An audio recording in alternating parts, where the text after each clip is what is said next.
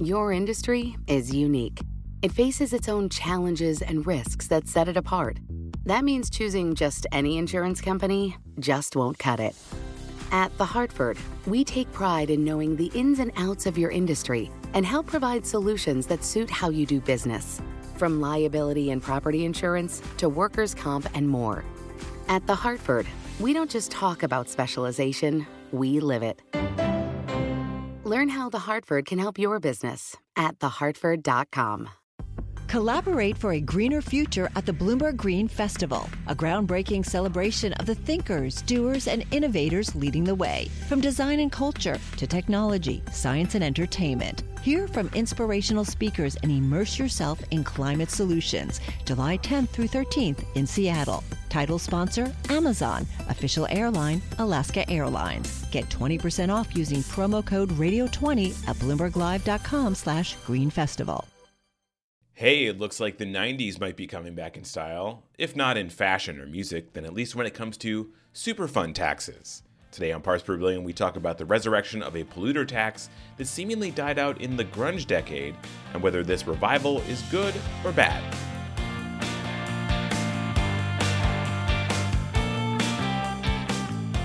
Hello, and welcome back once again to Parts Per Billion, the environmental podcast from Bloomberg Law. I'm your host, David Schultz.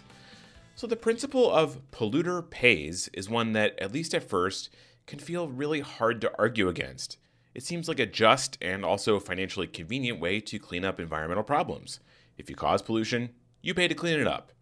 And that was the basic principle behind the Superfund program when it was created more than 40 years ago. Companies that made or make hazardous substances that are responsible for pollution should have to pay an excise tax on those substances, and that tax revenue will go toward cleanup sites. There is a problem with this logic, though. Determining who is responsible for pollution is actually way, way harder and more complicated than you might think. As a result, many companies argued that they were paying the Superfund tax even though they had nothing to do with pollution. In the mid 90s, Congress got rid of this tax, and ever since then, Superfund cleanups have been paid for by, well, however much Congress decides to spend in any given year. That, however, might be about to change. The big infrastructure bill that the Senate passed before its August recess includes provisions to bring back the Superfund excise tax. The House is expected to take up this bill later next month. Today, we have two perspectives on whether or not this is a good idea. In a bit, we'll hear from Danielle Melgar, an advocate with the Zero Out Toxics program at the U.S. Public Interest Research Group. She's definitely in favor of the Superfund tax revival, but Steve Jawetz most definitely is not. He's a principal at the environmental law firm Beveridge and Diamond, which represents many of the companies that would be subject to this new tax. Jawetz spoke with David Hood, a reporter with Bloomberg Tax, about why he's opposed to this and about what exactly is in this Senate passed infrastructure bill. The idea here is they're picking up one of the previously existing taxes, the taxes on a particular list of chemical substances, chemical products, and they're increasing the excise tax amount the amount per pound effectively. Uh, that applies to both uh, those chemicals produced in the United States and it also applies to certain imports of chemicals. So the tax is designed to you know raise money for the Superfund program. Um, it's really just a revenue raising device. Now, when you say abandoned sites, can you go into a little bit more detail about what that means and what does it mean for companies producing these chemicals and for importers? Under that scheme, parties who are either own a site now or operate a site now where hazardous substances have been released, or historically owned or operated such a site, or sent uh, hazardous substances to a site for disposal or treatment or entities that transported substances to that site if they selected the site. All of those are potentially liable under the Superfund program. In addition, the Superfund liability scheme was retroactive and it's called what's called strict liability, which means negligence is irrelevant. Nobody has to be at fault. There doesn't have to be any violations of law. Simply if a company sent that kind of substance to a site where that substance is found today and there was a release at that site, the company's liable. And the other thing that's quite striking about the Superfund scheme as it's been interpreted is that liability is joint and several, which means even one entity at a site where dozens or hundreds of, of entities may have sent waste, one entity can be held liable for all of the costs and all of the cleanup. So it's it's quite an extreme liability scheme, but as a result of that scheme, actually most of the cleanups being done in the US are being done by the entities that sent material to that site or were in some way involved with that site.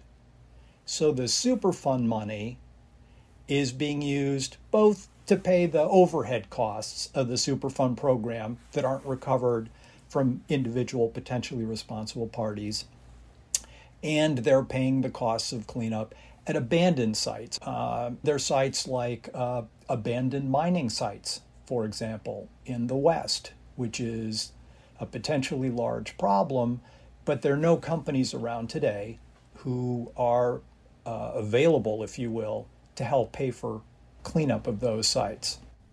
This tax has sort of resurrected the polluters pay debate, where, like you said, companies intentionally or by accident uh, pollute land and waterways.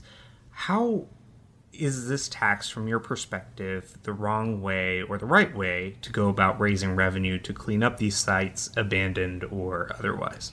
Well, generally, both Democrat and Republican administrations have in the past embraced uh, the concept of polluter pays, but it means different things to different people.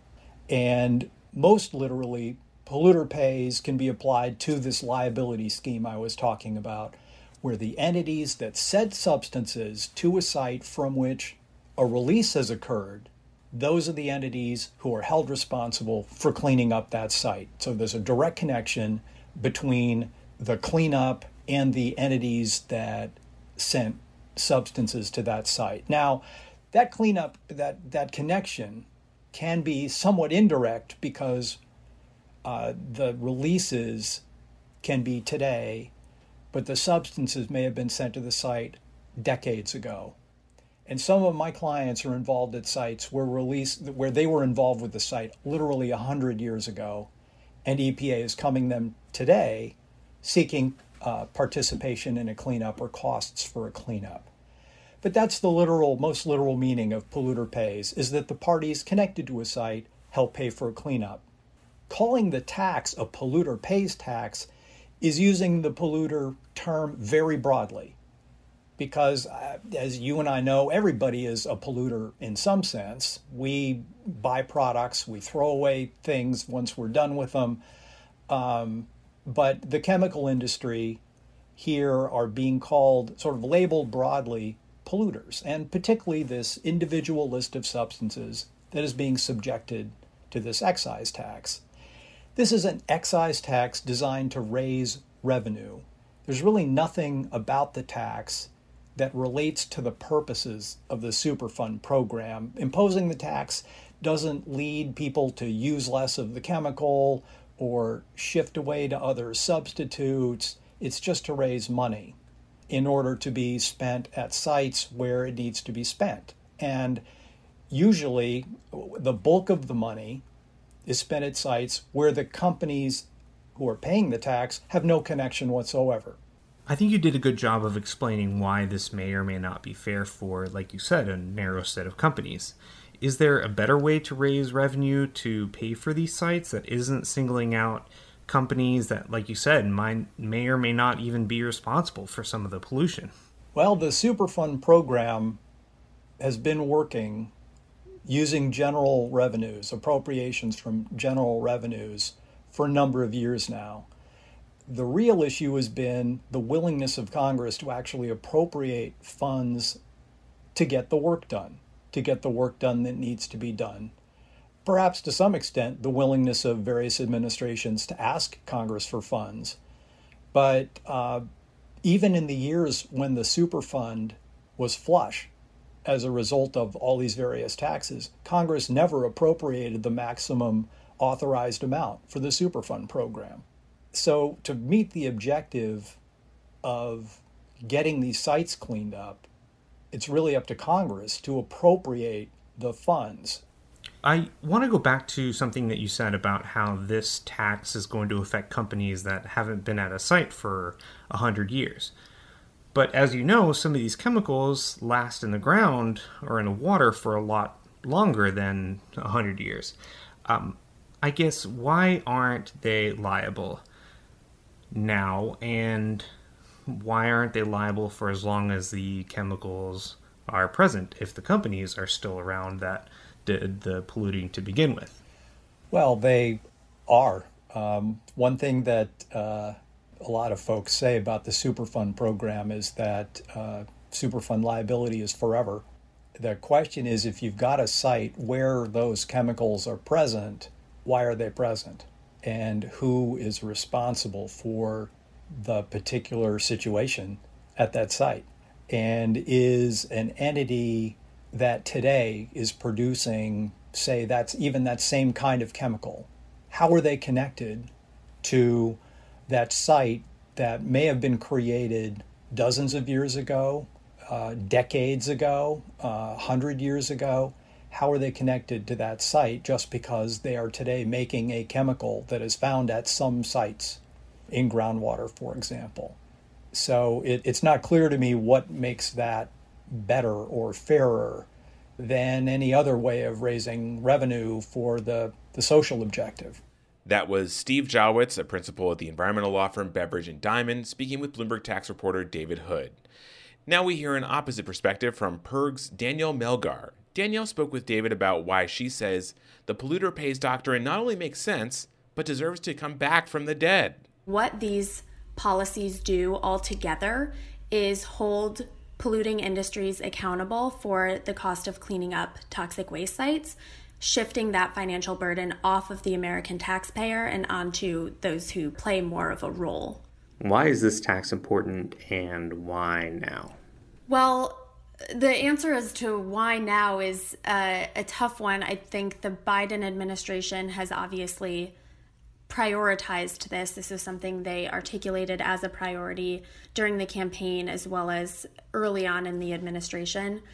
This tax or these taxes went away in 1995 and so for the last 26 years we haven't had them. So you know we've wanted to have them back ever since then really and you know any year would have been a great year but i think we had the right balance of a friendly administration who you know decided enough is enough. The american people shouldn't have to pay for this anymore and you know we should bring in new revenue and make sure that money is coming from those responsible. And then we also had champions in congress who have been pushing for this year after year and have really started to gain traction more recently. So representative pallone has been absolutely crucial to really building the insider support that we've needed to move this through the senate and then hopefully now through the house as well the chemicals industry says that this tax is unfair because it singles out just a handful of companies and sort of puts them on the hook for paying a tax uh, from pollution that was created by other companies. What is your response to that criticism? Yeah, I think whoever ends up paying for the cost of these cleanups is going to think it's unfair. Uh, ultimately, we shouldn't have this toxic waste polluting sites across the country to begin with as to whether it should be broadened, we absolutely support broadening it so it's not just the chemical excise tax that was passed in the bipartisan infrastructure framework. We want to also see the reinstatement of the corporate taxes as well as the tax on oil um, that originally went to fund the Superfund program. It's been a while, you know, like you said, these taxes ex- expired in the mid 90s. What has been the barrier to revive them? In the past, and how did we get here today? Well, I think the initial barriers were, you know, not having the right votes in Congress and then having a really strong lobby from the industries that were, you know, originally taxed and that didn't want to be taxed again. So those are the original barriers. And if you're going up against that year over year, eventually people are going to start to think, you know, we've got to shift our priorities. We've seen a lot of shift towards uh, prioritizing climate change and climate policy. And that makes a lot of sense. We do need to prioritize that. Uh, and this has just kind of, you know, just one barrier is that it was being deprioritized uh, because it felt like we're not making headway on this. We've got, you know, representatives and senators who are introducing legislation every year and it's just not gaining traction.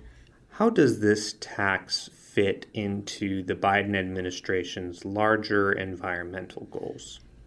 I can't speak to all of their environmental goals. I focus on this much more narrowly. I think the Biden administration understands that what the American people are looking for is shifting. We want to see more good climate policy, and we want to see things like toxic chemicals that are polluting our air, water, and soil getting cleaned up. We have seen that with the prioritization of uh, replacing lead service lines, for example. That's just another thing where, you know, at this day and age, we shouldn't have so many toxic chemicals getting into the water we drink and the food we eat. We should expect better and figure out what the policies are that can get us to that point where people can expect that they're going to have clean drinking water and clean air to breathe. Uh, going back to some of the criticism from the chemicals industry, they say that if these taxes are implemented, they will ultimately be borne by consumers and the companies will pass them on uh, via higher prices for consumer products, etc. What is your response to that criticism? Yeah, I mean, that argument is nothing new. I think that comes up anytime you propose any sort of tax on any companies. And my response to that is just how is that any different from the full cost that we're paying right now with our tax dollars? You know, we're not going to see greater increase than that on, you know, the cost of our products. So that argument just seems like a little bit confused to me. And I think beyond just the monetary costs, there are all these health costs that we're already paying.